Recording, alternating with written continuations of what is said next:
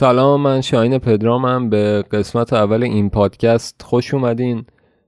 اسم پادکست گذاشتم این به این دلیل که می‌خوام در مورد چیزای نزدیک و دم دستی صحبت کنم. و از اونجایی که ما چیزای دم دستی و نزدیک رو با زمیر اشاره این استفاده می‌کنیم زمیر درسته؟ فکرم کلمه اشاره نمی‌دونم. استفاده می‌کنیم. برای همین اسمش گذاشتم این که حالا نقطه مشترک تمام موضوعات باشه. موضوعات روزمره و دم دستی چیزی که به حیات روزمره هممون شاید ربط داشته باشه و مشترک باشه. برای همین تصمیم گرفتم که اسمشو بذارم این. دو تا توضیح دیگه هم با بدم. یکی راجع به خود فرم پادکسته و یکی هم فکر کنم انگیزم از این کار رو اگه بگم می‌تونه جالب باشه. حالا اول دومی رو میگم. چند وقت پیش که من یه کارگاه نقد برگزار کرده بودم متوجه شدم که یک اشتباهی داره اتفاق میفته و اونم اینه که نقد هنری نیاز به یک پیش نیازهایی داره و اونم پیش نیاز همه چیزه. اونم تعریف آدم از انسانه. و انسانی که توی این حیات روزمرهش پر از پیچیدگی هاست یا چه می‌دونم پر از گرفتاری هاست که هر کدومشون شاید واقعا تحلیل کردنشون تعریف کردنشون و تفکر کردن روش بتونه یکم از این بار پیچیدگیش کم بکنه و یک رهایی یا یک آزادی در پسش باشه. چون واقعا توی خود آثار هنری هم ما با چیزایی روبرو میشیم که در زندگی روزمره بارها باش روبرویم و از میانه فکر کنم قرن بیستم این قضایا شروع شد و این عظمت زندگی روزمره روز به روز پررنگتر شد که حالا از جیمز جویس می‌دونن اینو. ولی خب توی آثار خودمون هم هست. مثلا کیارستمی تو طعم گیلاس در نهایت معنای زندگی رو در اون توت خوردن اون پیرمرد پیرزنه می‌دونست و همین رو کافی می‌دونست برای زندگی کردن. برای همین به نظر من مثلا فهمیدن رابطه بین نادر و سیمین شاید واقعا نیازمند این بوده باشه که یک بار رابطه پدر مادرمون رو تحلیل کرده باشیم و چیزایی از این دست. به حال جهان سراسر تفسیره. اونجوری که گادامر میگه اونجوری که من ازش پیروی می‌کنم و هر چیزی هم نیاز به تفسیر داره. چون در نهایت یک واسط زبانی بین من و همه چیزها هست و تحلیل کردنش در قالب زبان می‌تونه یکم روشن کننده تر باشه. فرم پادکستم حقیقتا خیلی دنبال این میگشتم که باید چجوری باشه و در نهایت به این فرم رسیدم که شبیه پادکست های خارجیه. چون به نظر من یه ایرادی که حالا پادکست های ایرانی دارن اینه که خب بیشتر رادیو تا پادکست. از صدا گرفته تا کرکتر سازی ها و چه می‌دونم موسیقی و بدم نیست. من خودم طرفدارشونم همشونم گوش میدم ولی به نظر من پادکست روز به روز باید یکم آسونتر باشه و چه می‌دونم مال مردم عادی باشه به هر شکل. بگذاریم از این. من فرم پادکستم قرار اینجوری باشه که بیام این میکروفون رو روشن کنم راجع به یک موضوعی که قبلا بهش فکر کردم صحبت کنم به صورت بداهه. و بعدش هم میکروفون رو خاموش کنم قاعدتا. موسیقی هم اگر خواستم استفاده کنم فقط وقتایی استفاده می‌کنم که بخوام در مورد خودمون موسیقی صحبت بکنم. بی محل استفاده ای نخواهم کرد از موسیقی. حالا با این توضیحات موضوعی که می‌خوام توی این قسمت در موردش صحبت کنم یک شکلی از کنترل کردن و هدایت کردن و اصلاح کردن اطرافیانمونه که در روز زندگی روزمره اتفاق میفته می‌دونید خود این رفتاره به خودی خود در موارد تخصصی در مواردی که با یک عواقب بدی ممکنه روبرو بشیم خیلی چیز خوبیه.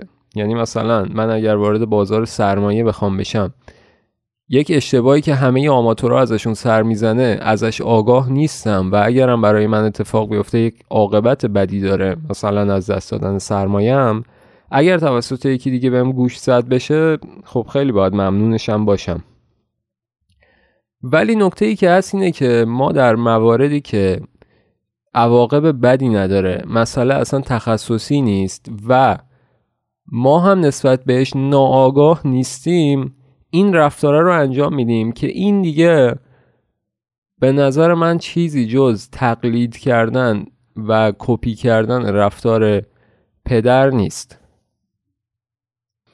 حالا تو روانشناسی خب خیلی راجع به این قضیه صحبت شده که رابطه هر کسی با پدرش رو تحلیل می‌کنه از فروید گرفته تا لکان و اینا.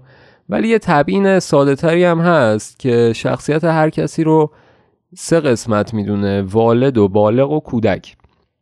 ما انجام دادن یه سری از کارهای روزمرهمون که نیاز به فکر خاصی نداره رو میسپریم دست اون شخصیت والده. به صورت ناخودآگاه یعنی میگیم اگر بابا بود الان اینجا چی کار می‌کرد؟ منم هم همون کارو می‌کنم. از رانندگی گرفته تا هر چیز دیگه ای که یک شکلی از عادته. عادت هم خب می‌دونید یعنی بی اختیار انجام دادن یک چیزی بدون فکر. ما کلا این کار رو می‌کنیم یعنی دوست داریم که سری چیزها رو فکر نشده انجام بدیم چون راحت تره. به نظر من این یک شکلی از عادته. وقتی که در زندگی روزمره در موارد غیر تخصصی استفادهش می‌کنیم. یه مثال می‌زنم. بعد حالا برمیگردم به همین جایی که الان بودم. چند وقت پیش یکی از دوستام داشت میرسوندم خونه از یه جایی. بعد دو تا راه داشتیم. یکی اون جاده ساحلی که معمولا ترافیکی نداره و یک جاده اصلی که بالا ترافیک داره چراغ قرمز داره. معمولا خب جاده ساحلی راحتتره و آسونتر. ساعت سه شب بود ولی. دوستم اون جاده اصلی رو انتخاب کرد. بعد من بهش گفتم خب چرا از ساحلی نرفتی؟ حالا اومدیم دیگه. بعد دیدم واقعا راست میگه یعنی تفاوت چندانی نداره. تو این خلوتی و اینا اونم ساعت سه صبح. شاید نهایتا یه دو سه دقیقه time save بشه یا چه می‌دونم. یادم افتاد که وقتی خودم هم پشت فرمون بودم یکی اینجوری بهم می‌گفت واقعا اذیت می‌شدم. چون اصلا به نظر من لزومی نداره. ته این راهی که من انتخاب کردم دره نیست که بمیریم. خدایی نکرده. ولی این تعمیم دادن این رفتاره به نظر من رفتار تقلیدی از پدر. اون سگانه که یکم پیش گفتم یه مثال دیگه برای قسمت کودکش می‌زنم. کودکش این شکلیه که لذت ها حسادت ها و چیزای این شکلی ما رو به عهده می‌گیره. یه مثالی که تو خود این کتاب هست میگه که مثلا شما می‌خوای بری توی یه بوتیکی یه چیزی بخری میگی این تیشرت چقدره؟ اون فروشنده کودک تو رو مخاطب قرار میده و بهت میگه که احتمالا بودجت نمی‌رسه به این. بعد تو حسودی می‌کنی چه می‌دونم خجالت می‌کشی یا کلا هرست می‌گیره و می‌خوای که مثلا اثبات کنی به اون آدم که نه اینجوری هم نیست. و اون تیشرت رو می‌خری. اینجا کنترل تصمیم گیری و چه می‌دونم اختیار تو به دست کودک سپردی و اون کودک اون لذت مورد نظرش رو بهش دست یافت. ولی در نهایت پیروز واقعی این جنگ اون فروشنده است. چون جنسش رو به تو فروخته. مسئله از این قراره که ما یه سری از فعالیت هامون رو بالغانه باید انجام بدیم. مثل تصمیم گیری های بزرگ زندگیمون. چه می‌دونم انتخاب رشته یا چیزهای تخصصی این شکلی که بعضا به مشورت نیاز پیدا می‌کنیم. ولی اگر بخوایم همه اینا رو به دست والدمون بسپریم خب ممکنه تصمیمات بدی برامون بگیره چون فکر نشده است. این رفتاره به نظر من از جهت عادت بودنش میگم. رفتاریه که والدمون داره برامون انجام میده. دلیلش هم خیلی مشخصه. اونم این که در کودکی حالا دارم راجع به اکثریت جامعه مرد سالار یا پدر سالار ایران صحبت می‌کنم. حالا اگر شکلهای دیگه ای هست که کاری به کارش ندارم. در کودکی ما فائل ترین شخصیت زندگیمون معمولا پدرمون بوده. به این دلیل که تقریبا کنترل تمام اوضاع در اختیارشه. شخصیت اصلی داستان بود و شخصیت حاشیه‌ای همواره مادری بود که اولویتاش اولویت های شوهرش بود یا پدر یا حاکم. خیلی وقتا هم می‌بینید دیگه مثلا این انتقالی گرفتن ها به خاطر شغل شوهر و این مادری که هی داره جابجا میشه و چیزای این شکلی. و ما توی اون کودکی خیلی طبیعیه که عاشق شخصیت اصلی داستان بشیم و دوست داشته باشیم شبیه اون بشیم. اونه که قدرت رو در اختیار داره کنترل اوضاع رو در اختیار داره و ارد میده و دستور میده. حالا یکی از ویژگی اساسی این حاکمه و این پدر مورد علاقه و این بوته این اصلاح کنندگیه و این هیچ وقت راضی نبودنش و این با تجربه ترم پس گوش بده طوره. می‌دونین؟ این رفتاره که آره بابا من سابقه دارم من تجربه دارم من فلان دارم و تو در نهایت باید اون چیزی رو که من دوست دارم دوست داشته باشی نهادینه شده تو شخصیت ما و چپ و راست جلوی دوستامون هم می‌گیریم و این رفتار رو باشون داریم. می‌دونید پدر واقعا هیچ وقت راضی نیست. یعنی چه می‌دونم هر کاری رو هم براش انجام بدی در نهایت می‌تونه یه ایرادی ازش بگیره. هرچند که این تعریف پدری که من دارم ارائه میدم یک تعریفیه که برای مثلا ده شستی ها ملموستره. چون ما هرچی جلوتر اومدیم توی این سه چهار دهه این تعریف پدر روز به روز تلطیف شده روز به روز یکم صمیمیتر شده. به نظرم دو تا دلیل داره این صمیمیتر شدنه. یکیش که اون دلیل کلانشه و اون سطح شعور و آگاهی جامعه که در هر عصری یک حدی داره دیگه. جلوتر که میای حالا سریال ها بهش اضافه میشه و چیزای این شکلی. برای همین تعریف پدر یکم سمیمانه تر میشه. یه دلیل دیگه هم داره اونم اینه که اکثر این پدرها تو دهه 60 مثلا بچه های اولشون بوده و تازه مثلا کنترل خونه رو به دست گرفتن خونه ای که تا پیش از این دست پدر بوده و الان من میشم شخص اول خونه. یکم ایدئالیست اوایل ازدواجشه بچه اولشه خیلی گیراش بیشتره ولی جلوتر که میاد یه کمی آرومتر میشه و از این ایدئالیستیش کم میشه. خیلی هم مثال هست. مثلا من خودم اون موقعی که موام بلند بود عموم همیشه شاکی بود که چجوری بابات بده اجازه میده مواد بلند باشه. اون موقعی که همسن تو بودم سعی می‌کردم موامو بلند بذارم بابات اجازه نمی‌داد.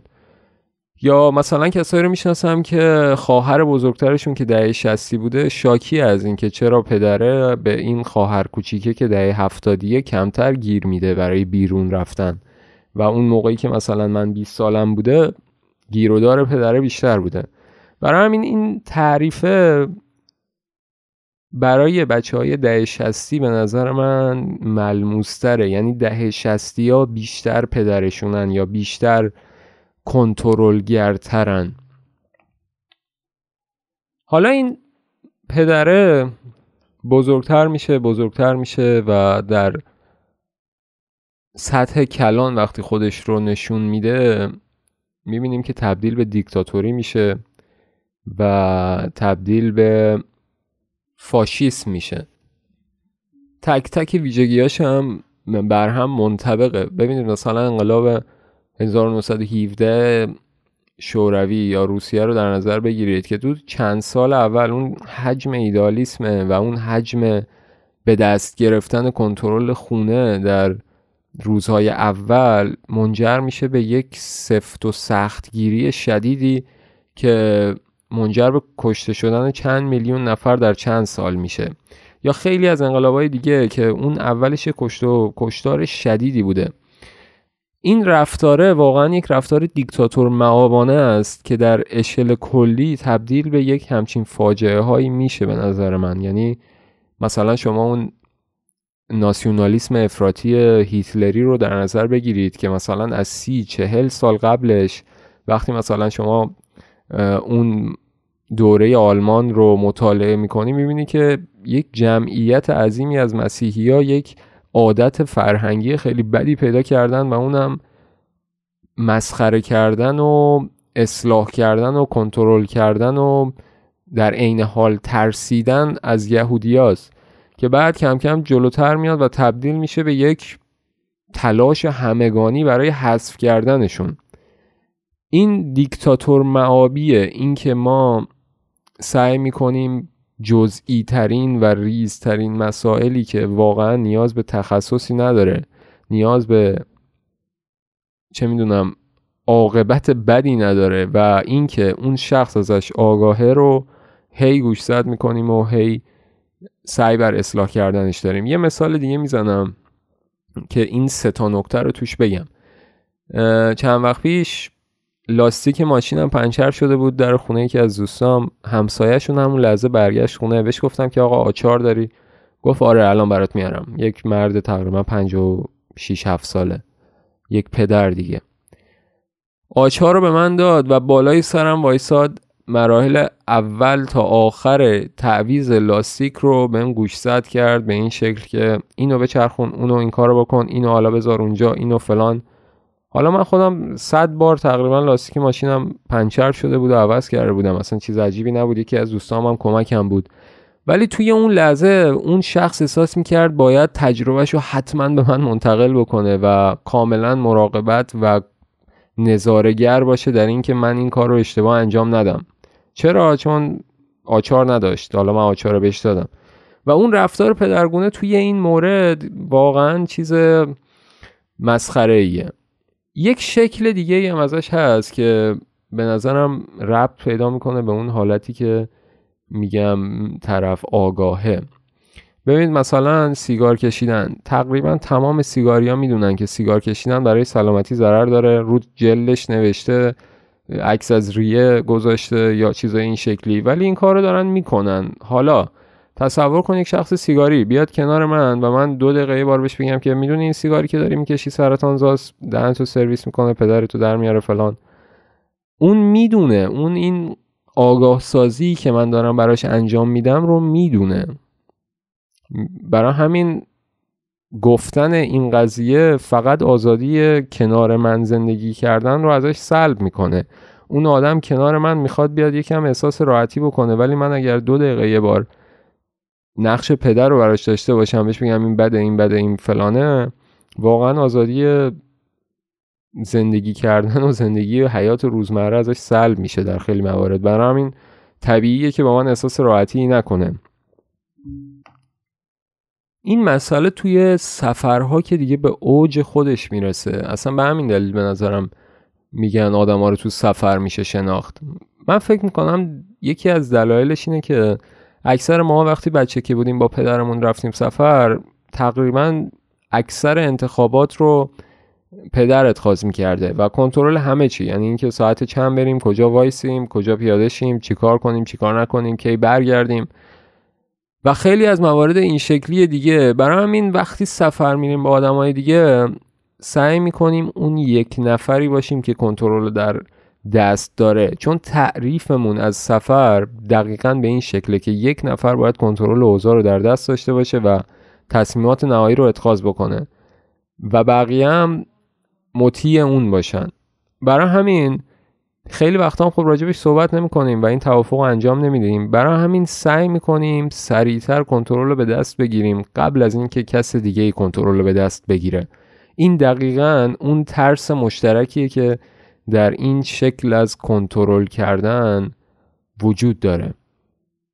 ببینید حتی توی دیکتاتوریام دلایل اصلیشون اینجوریه. میگن که ما قدرت رو در اختیار می‌گیریم که آدمای بدتری نیان بگیرن و جامعه رو به یک جای بدی ببرن. یعنی یکی از خدمت هایی که من دارم در وله اول می‌کنم اینه که کنترل دست کسی دیگه ای نمیدم. یه وقتایی یه سری از سفرها تخصصیه و در اختیار یکی قرار دادن اون کنترل رو مثل کمپینگ یا چه می‌دونم یک جاهایی از طبیعت بکر و ناب و اینا که نیاز واقعا یک شخص تخصصی لیدر باشه. ولی دقیقا نکته همینه که ما نمی‌تونیم هیچ وقت هیچ حکم اخلاقی ثابتی برای تمام موارد صادر بکنیم. در اون مواردی که نیاز به تخصص خاصی نیست کار اشتباهیه. بنابراین یک ترس شدیدی توی این دل قضیه وجود داره و اونم دقیقا ترس از این که اگر من کنترل به دست نگیرم یک شخص دیگه این کارو می‌کنه. و این دقیقا اون شکل دیکتاتور معابانه فکر کردن به مسائل به نظر من. یعنی ما نمی‌تونیم این قضیه رو در نظر داشته باشیم که قرار نیست کسی کنترل کس دیگه ای رو در اختیار بگیره. این ترسه در مقابل مطیع بودن قرار می‌گیره به نظر من. اون مطیع بودنی که از ویژگی های اصلی مادر بود. به نظر من مطیع بودن در این مواردی که میگم حالا هی میگم تخصصی نیست عاقبت نداره نمی‌دونم خودش آگاهه دیگه ببخشید. این مطیع بودن در این موارد یه وقتا یک آرامشی به همراه داره که اون کنترل کننده نداره. من بعضی وقتا به این فکر می‌کنم که مثلا تو جمعای دوستی اینکه اگر دوستام تصمیم بگیرن کدوم رستوران بریم و منم هر تصمیمی که اینا گرفتن برم یک آرامشی دارم.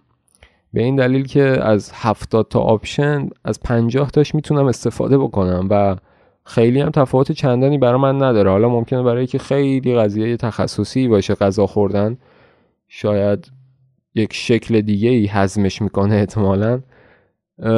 ولی برای منی که مثلا خیلی مهم نیست یک آرامشی نهفته است توی دل این که می‌تونم پنجاه تا option داشته باشم.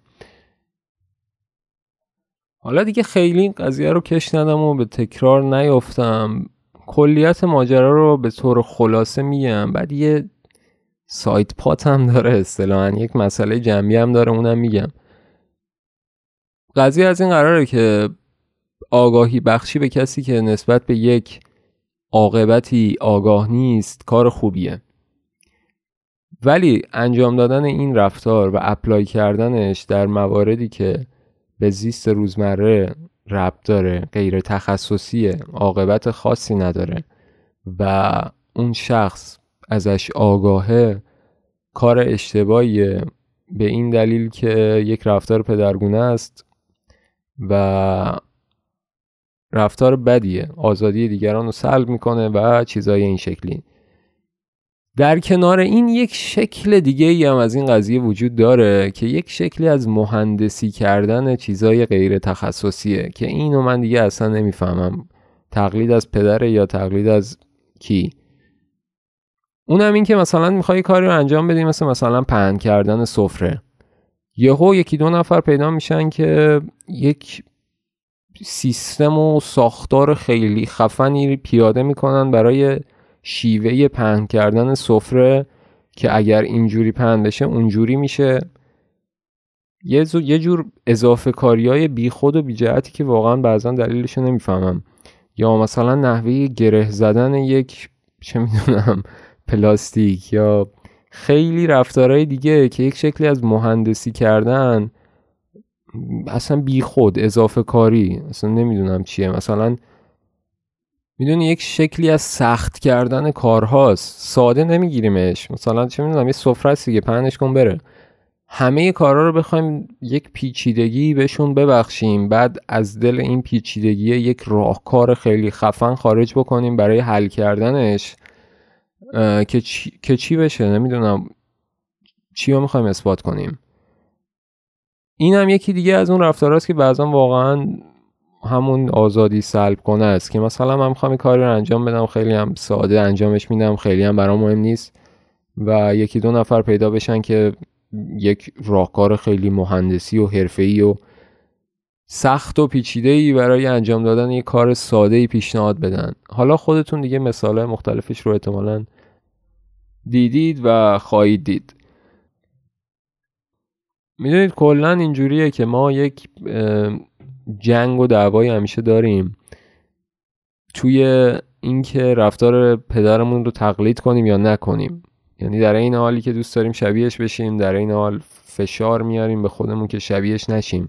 و این تعارض یا تناقضی که وجود داره خیلی وقتا منجر به افسردگی ها و چه می‌دونم سرخوردگی های ما میشه. چرا؟ چون خیلی وقتا بالغانه یک تصمیمی رو می‌گیریم که انجام بدیم. یه کاری رو تمام جوانبش رو در نظر میاریم و بررسی می‌کنیم.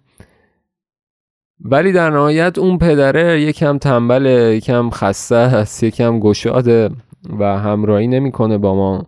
و این میمونه که یک حس سرخوردگی به من دست میده. و بالغم که خودم باشم دچار یک نوع سرخوردگی میشه دیگه. ببین کلا روش های مختلفی میگن برای مثلا حل کردن این شکلی که این عادت های این شکلی و اینا.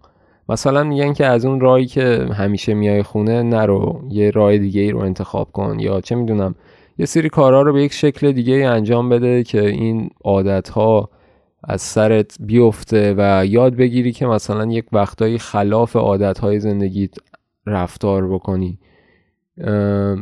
و این شاید کمک بکنه به اینکه اختیار و کنترل خیلی از کارامون رو به بالغمون بسپریم. یه جورایی به والدمون اثبات بکنیم که تو خیلی تصمیم گیرنده نیستی. این منم که تصمیم می‌گیرم کارا رو چجوری انجام بدم.